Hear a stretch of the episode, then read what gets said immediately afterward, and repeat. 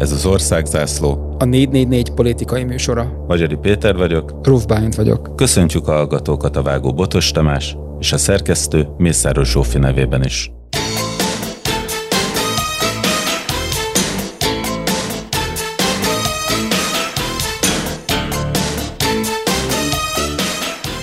Új megállapodást kell kötni az Európai Unióval. Ezek a pénzügyi tárgyalások zajlanak, meg fogunk egyezni. Most szépen, kézen fogva, együtt elmegyünk a falig, megállunk, egymás felé fordulunk, megöleljük egymást, megegyezünk. Ezt Orbán Viktor mondta az idei tusványosi előadásán arról, hogy jönni fognak az EU-s pénzek. Olyan dolog történik, ami 2008. november 6 óta nem volt. Ekkor történt ugyanis, hogy az IMF megadta Magyarországnak a hitelét. Igen, itt a párhuzam az ugye azért merül fel, mert az IMF is mindenféle feltételeket kért a pénzért cserébe. Teljesíteni kellett úgynevezett reformintézkedéseket, amiket hát részben megszorításként értelmezhetett a társadalom. A Fidesz mindenképpen annak értelmezte. Az a kérdés, hogy hasonló a helyzet, mint ami akkor volt, gazdaságilag és politikailag is.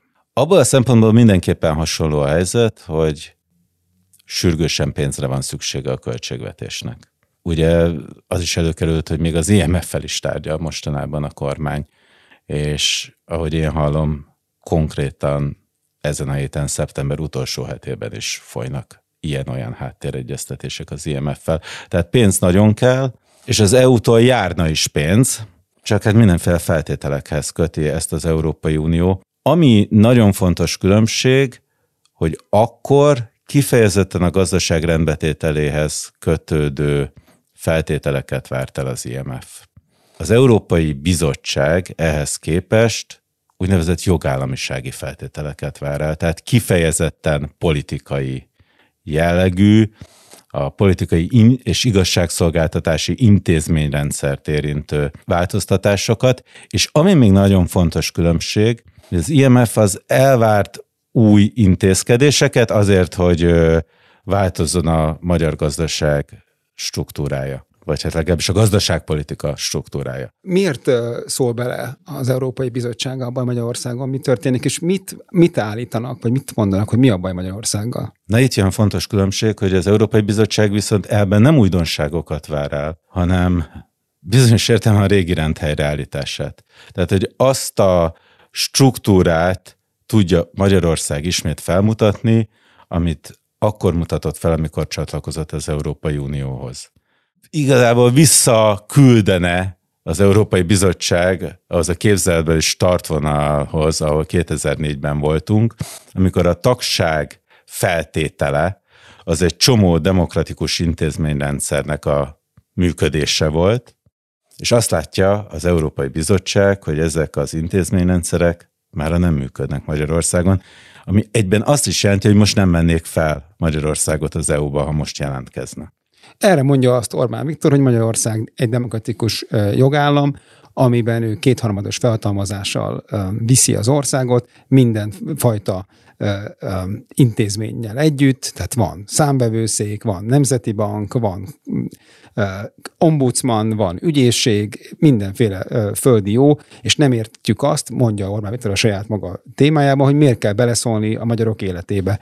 És azt is mondja, hogy nincsen olyan, hogy nincsen sehol se definiálva az európai szerződésekben, hogy mi az, hogy jogállam, és, és ezek igazából csak egy olyan, ezek az egész jogállami kérdés, vagy jogállami vita, ez igazából egy másról szóló vita, ami arról szól, hogy meg akarják mondani az Unióból, Brüsszelben a kokainista bürokraták, hogy Magyarországon hogyan éljenek az emberek. Ez mennyire igaz? Ha még csak kokainisták lennének, de még sorosisták is. Hát így együtt ez a kettő. De hogy ez... A globális nagytőke háttérhatalom reprezentánsai. Igen. De hogy miért... Homoszexuálisak is egy kicsit. Igen. Ezek a jelzők, amiket a Fidesz kampánygépezet rájuk aggatott, ezekre a bürokratákra, de hogy miért történik ez? Ugye az egyik oldalon azt halljuk, hogy ezek technikai, jogállami, jogi kérdések, a másik pedig azt halljuk, hogy ezek életmódbeli és a magyarok jövőjéről szóló, hogy hogyan éljenek kérdések. Melyik az igaz? Nagyon egyszerű egyébként ezt ellenőrizni, főleg most, hogy két hete az Európai Bizottság kirakta a saját honlapjára az egész eljárásról szóló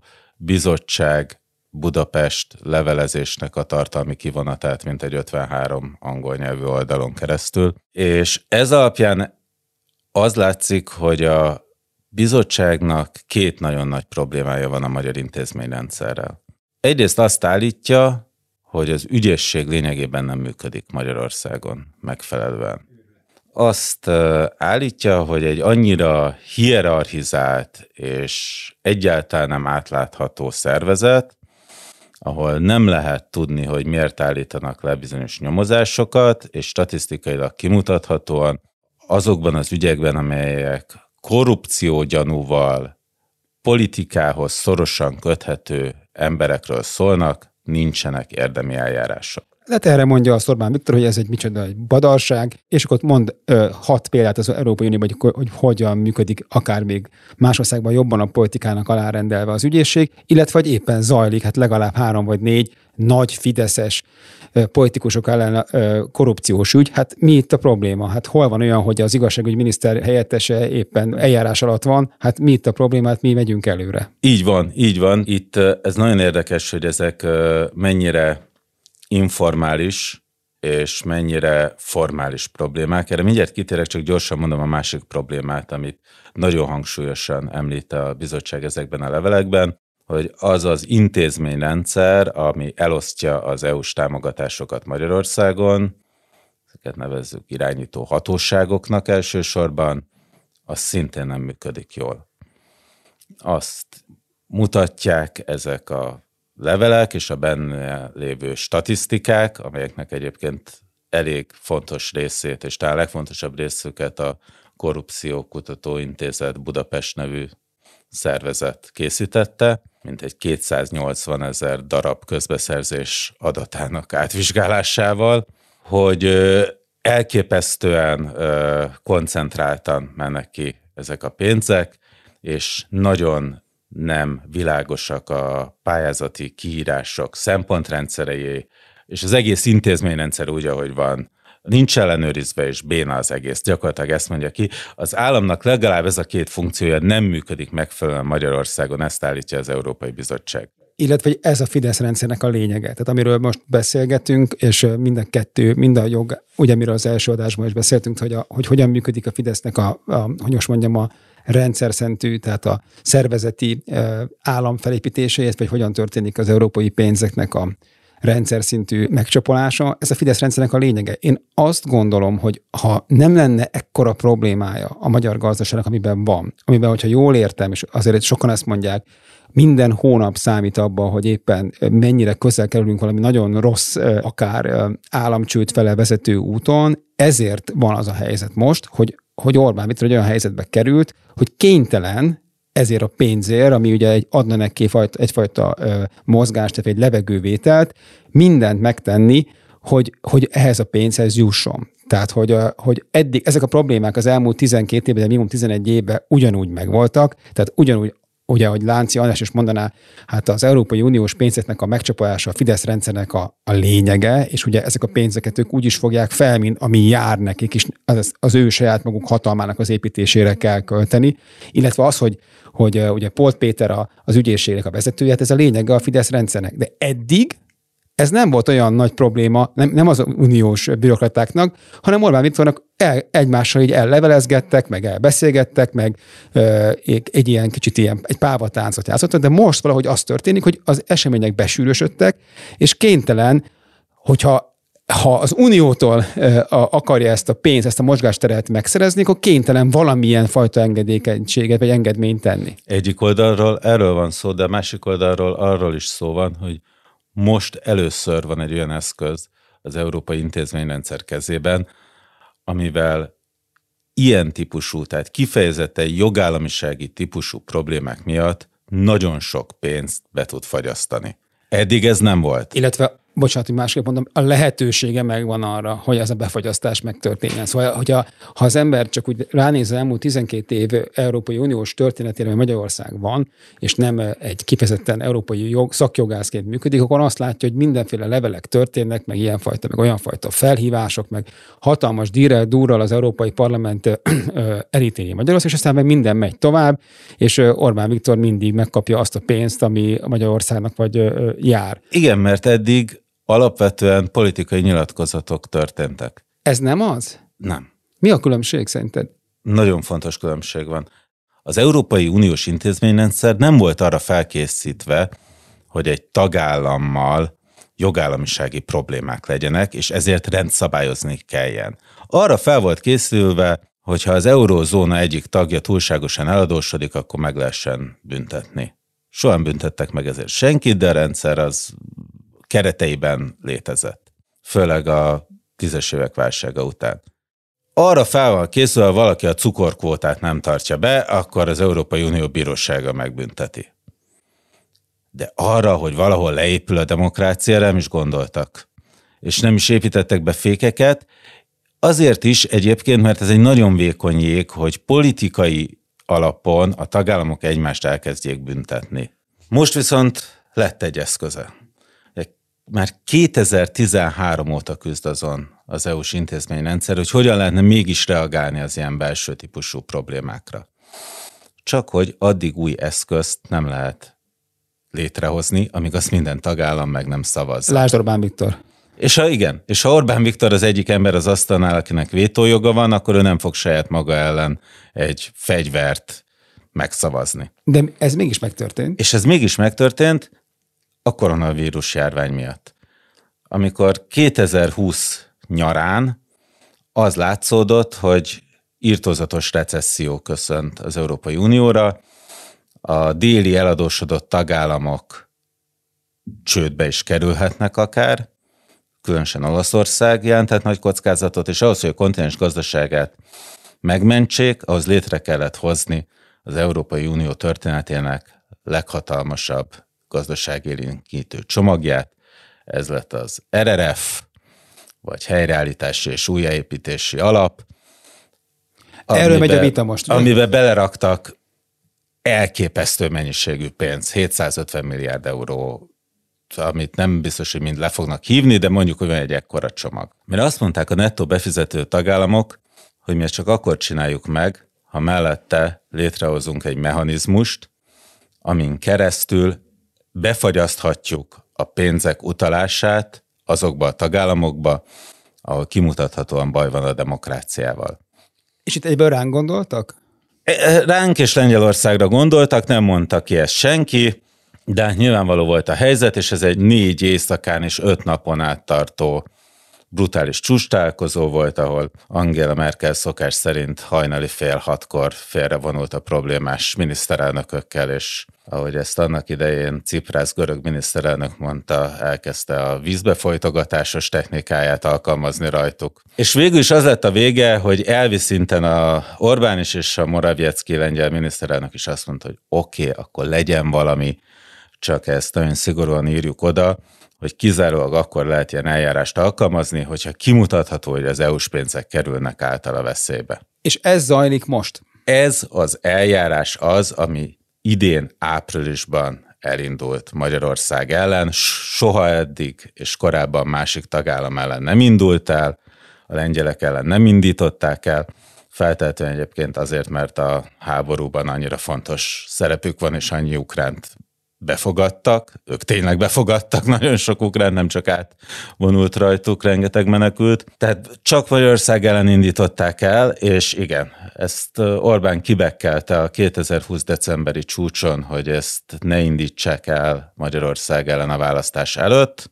A választás után másnap jelentette be Ursula von der Leyen bizottsági elnök, hogy el fog indulni Magyarország ellen ez az eljárás, és ez az eljárás az, amin keresztül blokkolni lehet mindenféle pénzt, amit Magyarország felvehetne És ugye ez az a pénz, amire most elképesztően szüksége van Magyarországnak, mert ha hinni lehet az elemzőknek, akkor egy hatalmas nagy lyuktátong a költségvetésben, és nagyon-nagyon gyorsan szükség van pénzre, cashre a magyar költségvetésnek, Orbán Viktornak, mert ugye az látszik, hogy elindult nem csak az infláció, hanem recesszióba fog hajlani a magyar gazdaság, le fog állni a magyar ö, ipar, és az iparnak a leállása ugye egyrészt ugye a saját maguk nem is kis hodvarának és a szegényedését jelenteni, az is jelenti, hogy egy valóság és veszély lesz az, hogy rosszabbul fogunk élni, mint egy évvel ezelőtt.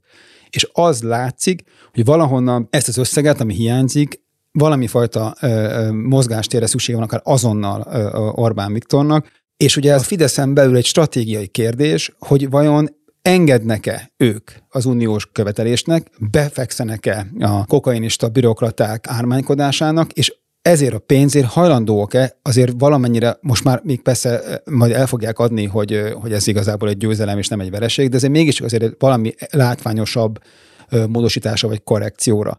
És hogyha meg belegondolsz, hogy amit Orbán Viktor mondott, hogy hát igen, ha nem jön össze ez a megegyezés, mi mindent megteszünk, elmegyünk a falig és megöleljük egymást, de ha nem jön össze, akkor mit, milyen mozgástere van az Orbán kormánynak, akkor az látszik, ugye, hogy két helyre fordulhat, amit te korábban említettél IMF megállapodás, ami ugye nem kér tőlünk semmifajta jogállami kérdésekben változtatást, illetve, hogy vajon nem avval játszanak-e, hogy Kínához fordulnak, hogy adjanak ők kölcsön bármifajta kamatra pénzt, mert nekik ez igazából csebben a tenger, és ők aztán nem kérnek aztán tényleg semmifajta föl nem jogállami kérdést ezzel szembe. És ez egy stratégiai kérdés a Fideszben, hogy az országot és itt magukat merre vezessék. Menjenek-e így nyíltan szembe ebben a mostani geopolitikai helyzetben az Európai Unió akaratával, illetve amit mondott Orbán Viktor, hogy 2030-ban meg kell vizsgálni, hogy akkor már mi már nettó befizetőként maradjunk-e, vagy hozzuk az egész kérdést előre, és most döntsük el azt, hogy igen,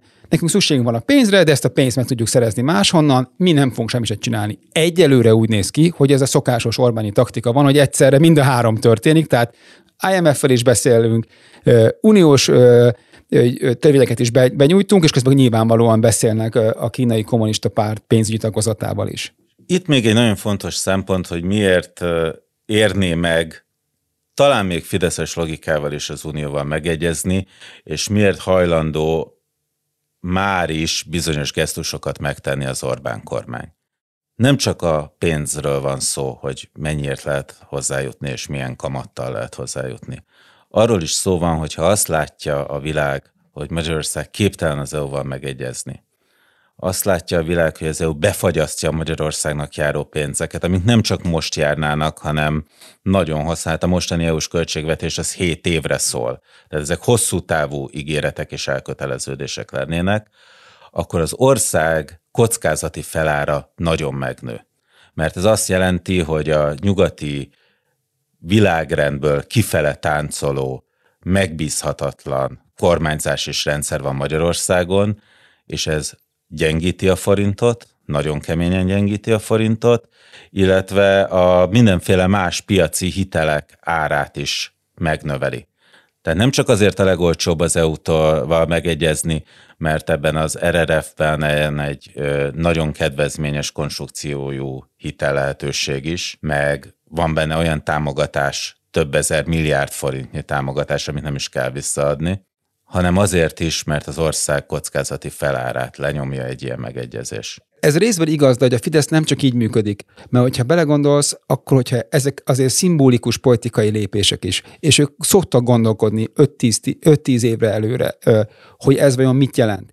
És szerintem ez egy komoly dilemma, hogy melyik a jobb. Most ö, ö, egy ilyen szimbolikus ö, csatavesztést elszenvedni, persze arról majd beszéljünk, hogy mit, mit jelent ez a szimbolikus ötevesztés, hát ugye létre fognak jönni mindenféle ilyen hatóságok, amiben nyilvánvalóan, hogy Orbán Viktornak ezerszeres rutinja van abban, hogy hogyan fogja majd ezt telepakolni a saját embereivel, meg nem, majd erről majd beszéljünk később, illetve az, hogy most tartsuk meg azt a döntést, hogy Magyarország jövője a következő 15-20 évben hol van. És hogy lehet-e egy Fidesz kormányt zsarolni, tehát ugye az ő ideológiájukban az van, hogy Brüsszelnek ehhez az éget a világon semmi köze nincs, hogy a magyarok hogyan élnek, milyen a berendezkedésük, és mit csinálnak. Ők csak adják ide a pénzt, mi meg majd, és, és mosolyanak nekünk. Ez a dilemma, ez a, ez a vita, ez szerintem zajlik. Mármint a Fideszen belül éppen. A Fideszen belül éppen, és hogy ennek mi lesz a, a végeredménye, szerintem ezt még senki nem látja.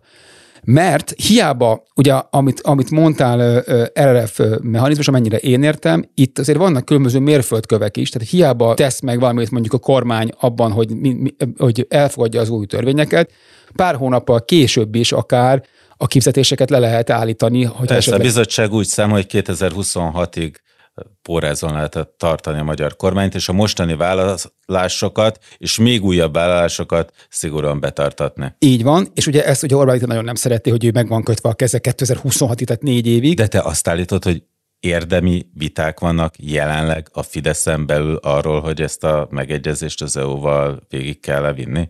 Én ezt hallom. Ó, és ki vitatkozik kivel? Hát én azt hallom, hogy, hogy a Fidesznek a nagy bölcsei, akik egyébként tényleg politikai stratégiáról gondolkodnak, ezt egy komoly kérdésnek gondolják, hogy és ugye hiába mi nevetgélünk azon, hogy kuruc, labanc hozzáállás, ők ezt halálosan komolyan gondolják, és elhiszik bizonyos szempontból a saját maguk ideológiáját, és valóban hogyha arról beszéltünk az elmúlt 12 évben, az ő szempontjukból, hogy ne szóljon bele Brüsszel, hogyan élünk, ne rakják ránk a LMBTQ, a többi propagandájukat, ne kényszerítsenek ránk migránskvótát, és, és, úgy, és tovább és tovább, és a választóinkat nagyon fontos ebben szocializáltuk, akkor nagyon nehéz hirtelen egy 180 fokos fordulatot venni abban, hogy azért, hogy hogy igen, minket meg is lehet törni nyomással. Szóval, hogy, hogy a, beszélgettünk, és mindig elemzők azt mondják, hogy a Fidesz csak az erőből ért című politikai mondás, és igen, az látszott, hogy párszor, amikor tényleg valami fajta erővel, vagy, a,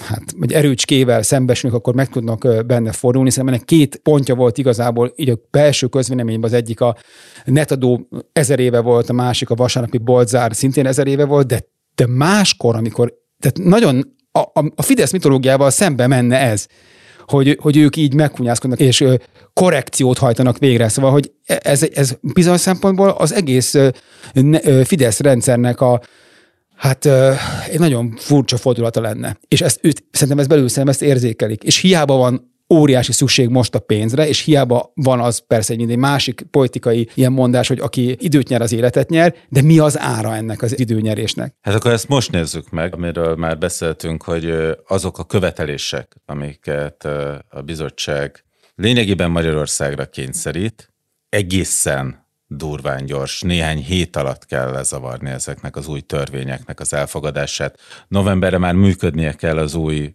hatóságoknak hogy ezek mennyire jelentik valóban a Fidesz kormány megtörését, és valóban mennyire jelente pórázt a kormányzaton. És hogy mekkora lehetőség ez esetleg az, akik abban hisznek, hogy a, hogy a Fidesz rendszerét lehet-e konszolidálni, vagy nem. Nekem ezekre mind az a válaszom, ezek, ezek azért eléggé látszat dolgok. Tehát, hogy a Fidesz kormányzásnak a szimbolikája az az, hogy a hatalom mi vagyunk, az Európai Uniós pénzeket mi osztjuk el egy asztal mellett, az nyer, akit mi mondunk, ebből építjük meg a saját maga hátországát, és ebben vidáman vezetjük az országot. Na most törvényekkel ezt nem lehet megváltoztatni. Főleg azért nem, mert eddig sem a törvényekkel volt a leges legnagyobb probléma. Nem volt olyan, hogy Lex csak a Fideszes nyerhet közbeszerzésen. Egyáltalán nem. Hát hogyha... Informálisan működtek Persze. ezek a dolgok. Amire szerintem ezek a mostani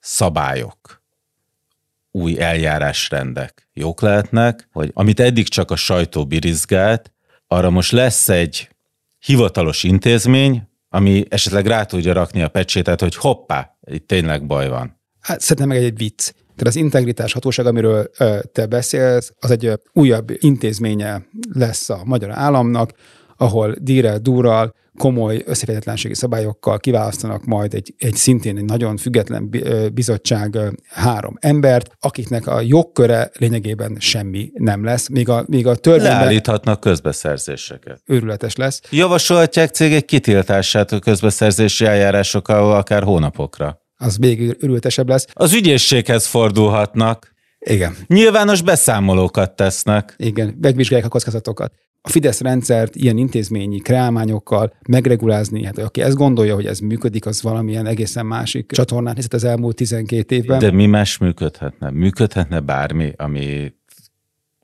egy külföldi szervezet rákényszeríthet Magyarországra, és jogilag működhetne. Európai ügyösségbe belépünk, akkor az keményebb lenne? Nem vagyok benne biztos. Szerintem ez a lényeges kérdés, amit most felteszel. Én azt gondolom, hogy az Európai Ügyészséghez csatlakozás azért talán egy másik szint lenne, mint a saját magunk által létrehozott mini Európai Ügyészség, aki aztán hosszú, végáltatlan eljárásokban vizsgálja majd a semmit, de hogy itt van a lényeg, hogy azt várni, hogy az Európai Unió megregulázza Orbán Viktort, és majd betöri őt, és akkor majd a térdre kényszeríti, és, és ő majd átalakul majd egy mérsékelt, jobb közép politikusá, az egy naivitás. Nem egy közös rendőrség, viszont egy hatalmas közös kassa. És itt érdemes kicsit belegondolni abba, hogy mennyi pénz jön a Európai Unió intézményei fel Magyarországra. Csányi Sándor a múlt héten mondott adatokat egy konferencián, azt mondta, hogy az elmúlt 7 éves időszakban, ugye 7 éves ciklusokban megy az EU költségvetése, és a legutóbbi az pont most járt le. Tehát az elmúlt 7 éves időszakban 57 milliárd euró érkezett az EU-ból, ami az éves magyar GDP 4,5%-ának felel meg. Most ezt elkezdtem kiszámolni, hogy ez forintban mennyi pénz, és 2018-as euró árfolyammal számoltam, ez egyébként 310 forint per eurót jelent, tehát ilyen értelemben ez egy 17.670 milliárd forint, ez napi 7 milliárd forint, 7 évre kivetítve, ami azt jelenti, hogy naponta 710 forint jött minden magyarnak Csecsemőtől a Gastyánig ebbe a 7 éves időszakban, ami havonta fejenként 21.300, évente 260 ezer forint minden magyar állampolgár után 7 éven keresztül, és ez az összeg ez csak több lenne, hogyha nem lenne most ez a mindenféle mechanizmus és vita,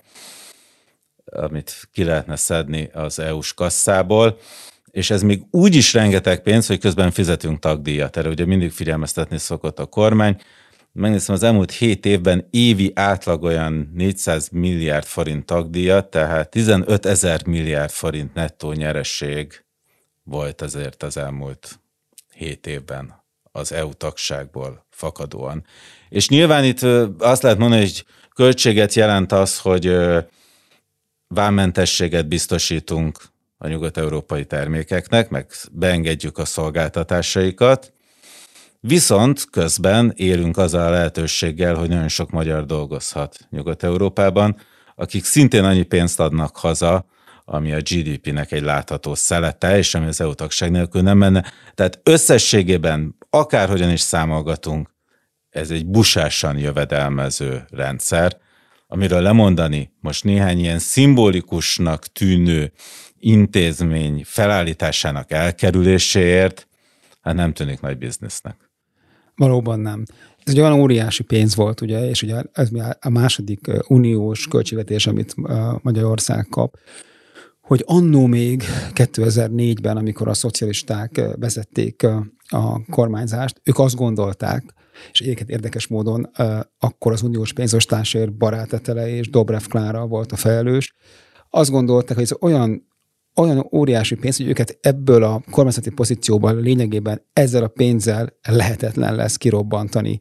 Olyan mennyiségű pénz érkezik Magyarországra, hogy, hogy ez az ő, tehát hogy ez örökké fog tartani a, a, a kormányzásoknak a népszerűsége, ez nem így történt. Azóta is, ugye ezek a pénzek, amiket hogy kiosztja, ez egy érdekes politikai sakjátszma része, a Orbán 2010 után ugye Simicska Lajossal közösen ö, ö, osztogatták ezeket a pénzeket, utána pedig mindig máshova került. Egy időben ö, Lázár János volt ennek a vezetője, nagyhatalmú ura, tőle aztán elkerült, és most, most meg ugye már több helyen, most már nem is tudom hány minisztér, Gulyás Gergelytől Lázár Jánosig, Palkovicson keresztül, Navasis Tiboron keresztül az urai ennek, ami nem véletlen egyébként, mert hogy a, arra jött rá Orbán, hogy aki ezt egy, egy személyben kezeli, az egy akkora hatalmá, hatalommá tud nőni, amit ő nem tud magának megengedni, hogy egy ilyen ember legyen. És ugye ez a pénz, amiről beszélünk, ami megérkezett mondjuk 2010 után, ez, ahogy már mondtam korábban, ez az Orbán rendszernek az alapja. Ebből a pénzből épült a magyar nemzeti uh, oligarha réteg, ami ha létezik ilyen, inkább azt mondom, hogy ebből a pénzből lett a Fidesz rendszere az, ami. Így van, és itt egyébként nagyon érdekes az a hozzáállásbeli különbség, ami a 2004 és mondjuk, hogy leginkább hat között volt jellemző, amikor a szocialisták egyáltalán elkezdték kezelni ezt a pénzosztó hálózatot. Akkoriban beszélgettem a emberekkel, és ugye akkor az volt a logika, hogy szórjuk le 10 eurósonként helikopterről az országra a pénzt. Mindenki kapjon egy picit. És akkor mindenki jókedvű lesz, és mindenki ránk fog szavazni. És ehhez képest ugye hatalmas változást hozott a 2010-zel kezdődő időszak, amikor... Helikopter megmaradt, de, de azt maguknak vették az, az Európai Uniós pénzből. Így van, így van, igen, igen, igen, igen. És a 2006 és 10 közötti időszakot azért nehéz ilyen logika szempontjából vizsgálni, mert akkor voltak az igazán nagy gazdasági bajok, és akkor a túlélés és a vészhelyzet elhárítás volt a legfontosabb szempont, ami felülírta a közvetlen politikai törekvéseknek a engedését, vagy annak a lehetőségét. És akkor jött az, hogy az Orbán kommunikáció és a kormányzás tudatosan készült arra, hogy a 2010 utáni világban tényleg százszerzelékosan megpróbálják az uniós pénzeket maguk felé fordítani, hogy kialakult az a játék, hogy amikor bárki bármikor azt mondta, hogy ennyi bejnye, te mire kötöd ezt a pénzt, vagy miért építesz belőle kisvasutat, meg miért az a pár ember nyeri el ezeket, akiket mindenki jól ismer, hogy az Orbáni kommunikáció arra fordult rá, hogy haha, nem, ebbe, nem abban van a baj, hogy mi mire költjük a pénzt, hanem arra van a baj, hogy mi milyen politikát folytatunk. És ez a politikát eltolták ebbe az életmód irányba. Tehát nem is az a baj, amit korábban mondtál, hogy a 12 ember nyeri el az összes megérkező pénzeknek a 21%-át. Nem, nem, nem ez a baj velük. Az a baj, hogy ők szeretnék rá erőltetni azt a fajta világlátást, milyen, milyen ellenállunk. És képes volt azt átvinni a magyar társadalomba, hogy egy, ezeknek a pénzeknek az elköltése az lényegében jól működik, sok minden épül belőle, épül szépül az ország, és akik ezt elviszik, vagy akik ebből profitálnak, azok lényegében ezt megérdemlik. Ez a saját maga választóinál szerintem egyértelmű, és képes azt is átvinni, és ugye minden kutatást ezt mutatja, hogy az ő logikájuk szerint nem azért támadja megint, ez megint egy megint fontos dolog, támadja, tehát egy ostromlott várt, tehát támadja a brüsszeli kokainisták Magyarországot, mert hogy a pénzt rosszul költjük el, ez csak az álca, lényegében ők egy ilyen társadalom alakító tervet akarnak ránk oktrojálni, és mi ennek ellenállunk. És most ennek a következő lépése az az, hogy nem tudnak minket különböző helyeken, minket, mint Fidesz sarokba szorítani, mert ugye voltak népszavazások, és ellenállunk, és mindig kétharmad van, ezért nyúlnak ahhoz az eszközhöz, hogy most akkor a pénzzel próbálnak minket, és ez Orbán Viktor is mondta, hogy a pénzre akarják tőlünk elvenni, hogy ők akarják majd fújni majd a minótánkat. És ugye ez az érdekes, hogy a magyar társadalom egyébként is minden kutatásból kirajzolódik, hogy ugyan nagyon Európai Uniós tagságpárti, de az uniós tagságot úgy szemléli, hogy a legfontosabb erény az az, hogy nagyon sok pénz érkezett ide Magyarországra. A többi szabadságunk is fontos az, hogy tudjunk szabadon utazni, de ez már nem a legfontosabb. A sok pénz jön ide, de amikor megkérdezik azt a Fidesz szavazóktól, hogy mennyire szóljon bele az Európai Unió az életünkbe, akkor azért abban nagyon erősen az látszik, hogy a Fidesz propaganda működik. Ne szóljon bele, hagyjon minket békén.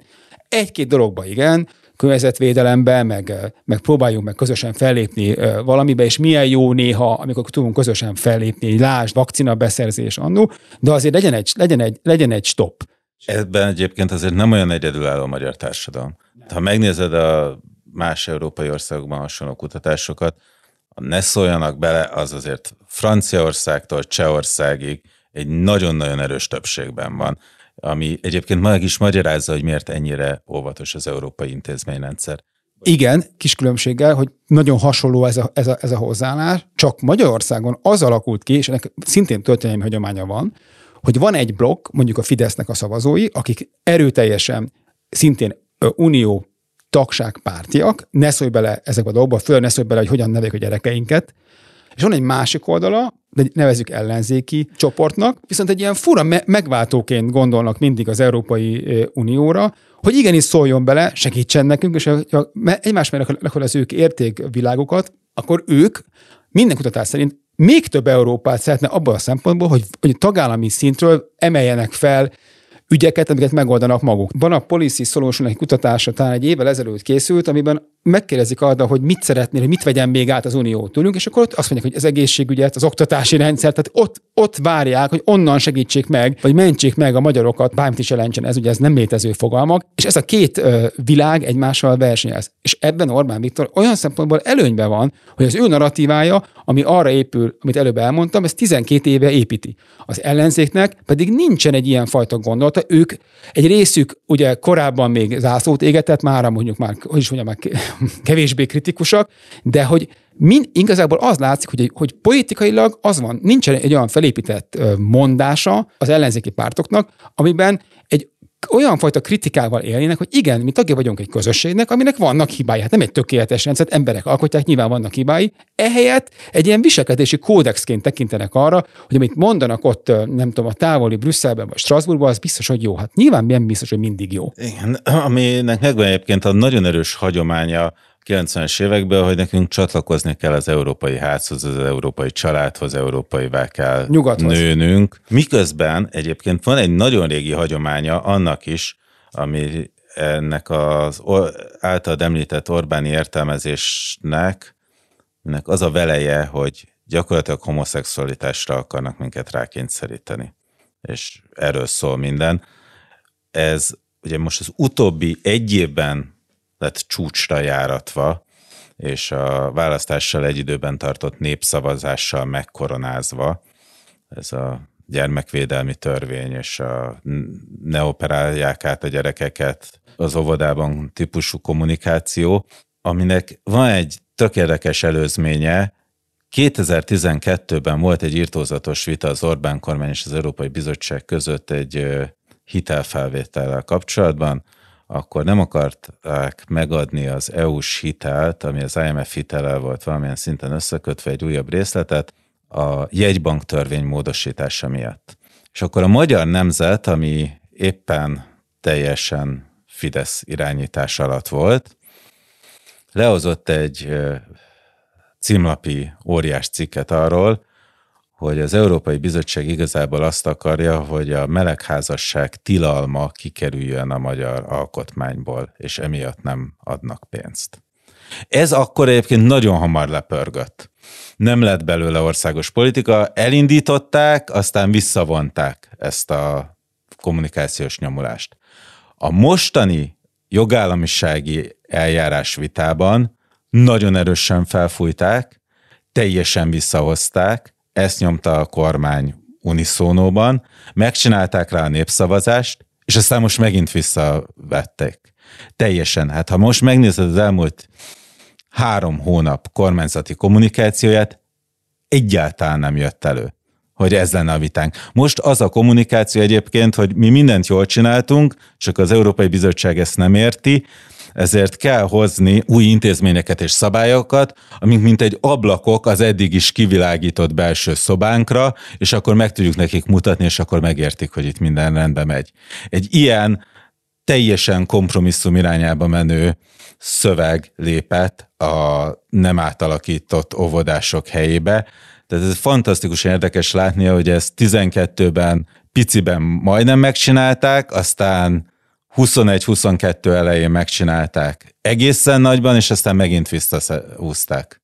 De ez a pánik jele. Én azt gondolom, hogy ez a pánik jele, hogy muszáj megegyezni, most nem mondunk semmi rosszat, inkább még a, csöndesen a korábbiakat csak ilyen, ilyen örlángon tartjuk, csak meg kell egyezni, mert akkor a baj van, hogyha nem egyezünk meg, akkor még egy nagyobb baj történhet. És semmit nem csinál véletlenül ilyen szempontból a Fidesz kommunikáció, én azt gondolom, hogy a túlsványosi beszédben lévő kevert fajuság az egy hiba volt ebben a megállapodási folyamatban. el is nagyon gyorsan lett korrigálva is, és ez addig fog tartani, ameddig az első részlet meg nem érkezik. És abban a pillanatban, amikor az első részlet megérkezik, abban a pillanatban fel fog, ha megérkezik, fel fog lélegezni Orbán Viktor, lesz mozgástere, megint, amiről beszéltünk két alkalommal ezelőtt, van egy választás 24-ben, de van egy választás 26-ban, addigra ez a dolog meg fog oldódni, és ő így gondolkodik. És a, utána meg, amikor megjön az első részlet, akkor meg majd jöhetnek a, a, az első kritikák, majd halkabban, hogy ez miért van, mindenki látja, hogy ez igazából egy életmódbeli kérdés, és be fog indulni újra, újra, újra a zenekar. És aki azt gondolja, hogy egy ilyen intézmény, egy ilyen integritás hatóság bármifajta változás fog eredményezni abban, hogy nem felcsuton egy íróasztalnál dől el, hogy ki mit épít és ki mire megy el pénzt, az nem ebben a világban él. Én úgy tudom, hogy azt hosszú asztalnak és nem íróasztalnak hívják. Akkor a hosszú asztalnál. Mármint, hogy a neres szlángben a felcsúti asztalt.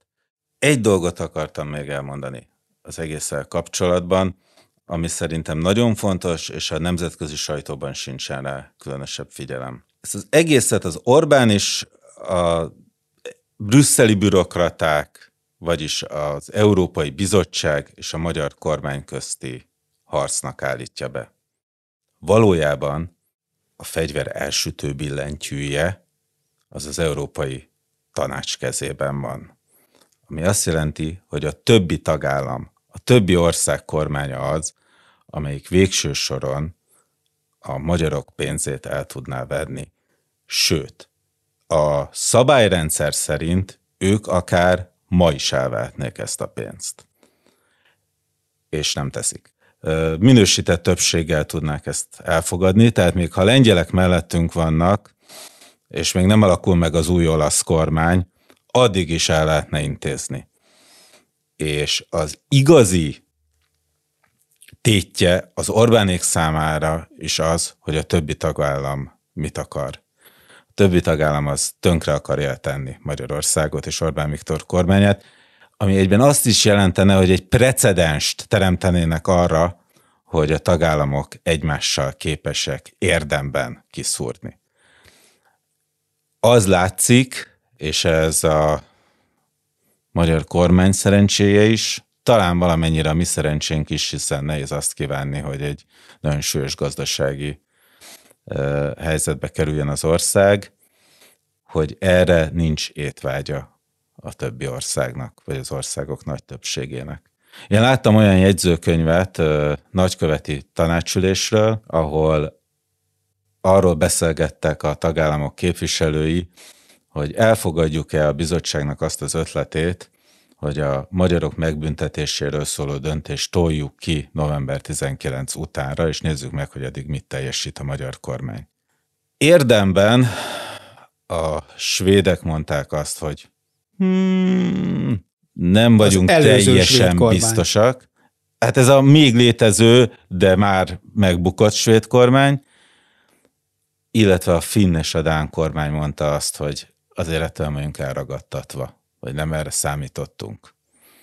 Többieken átment. Úgy néz ki.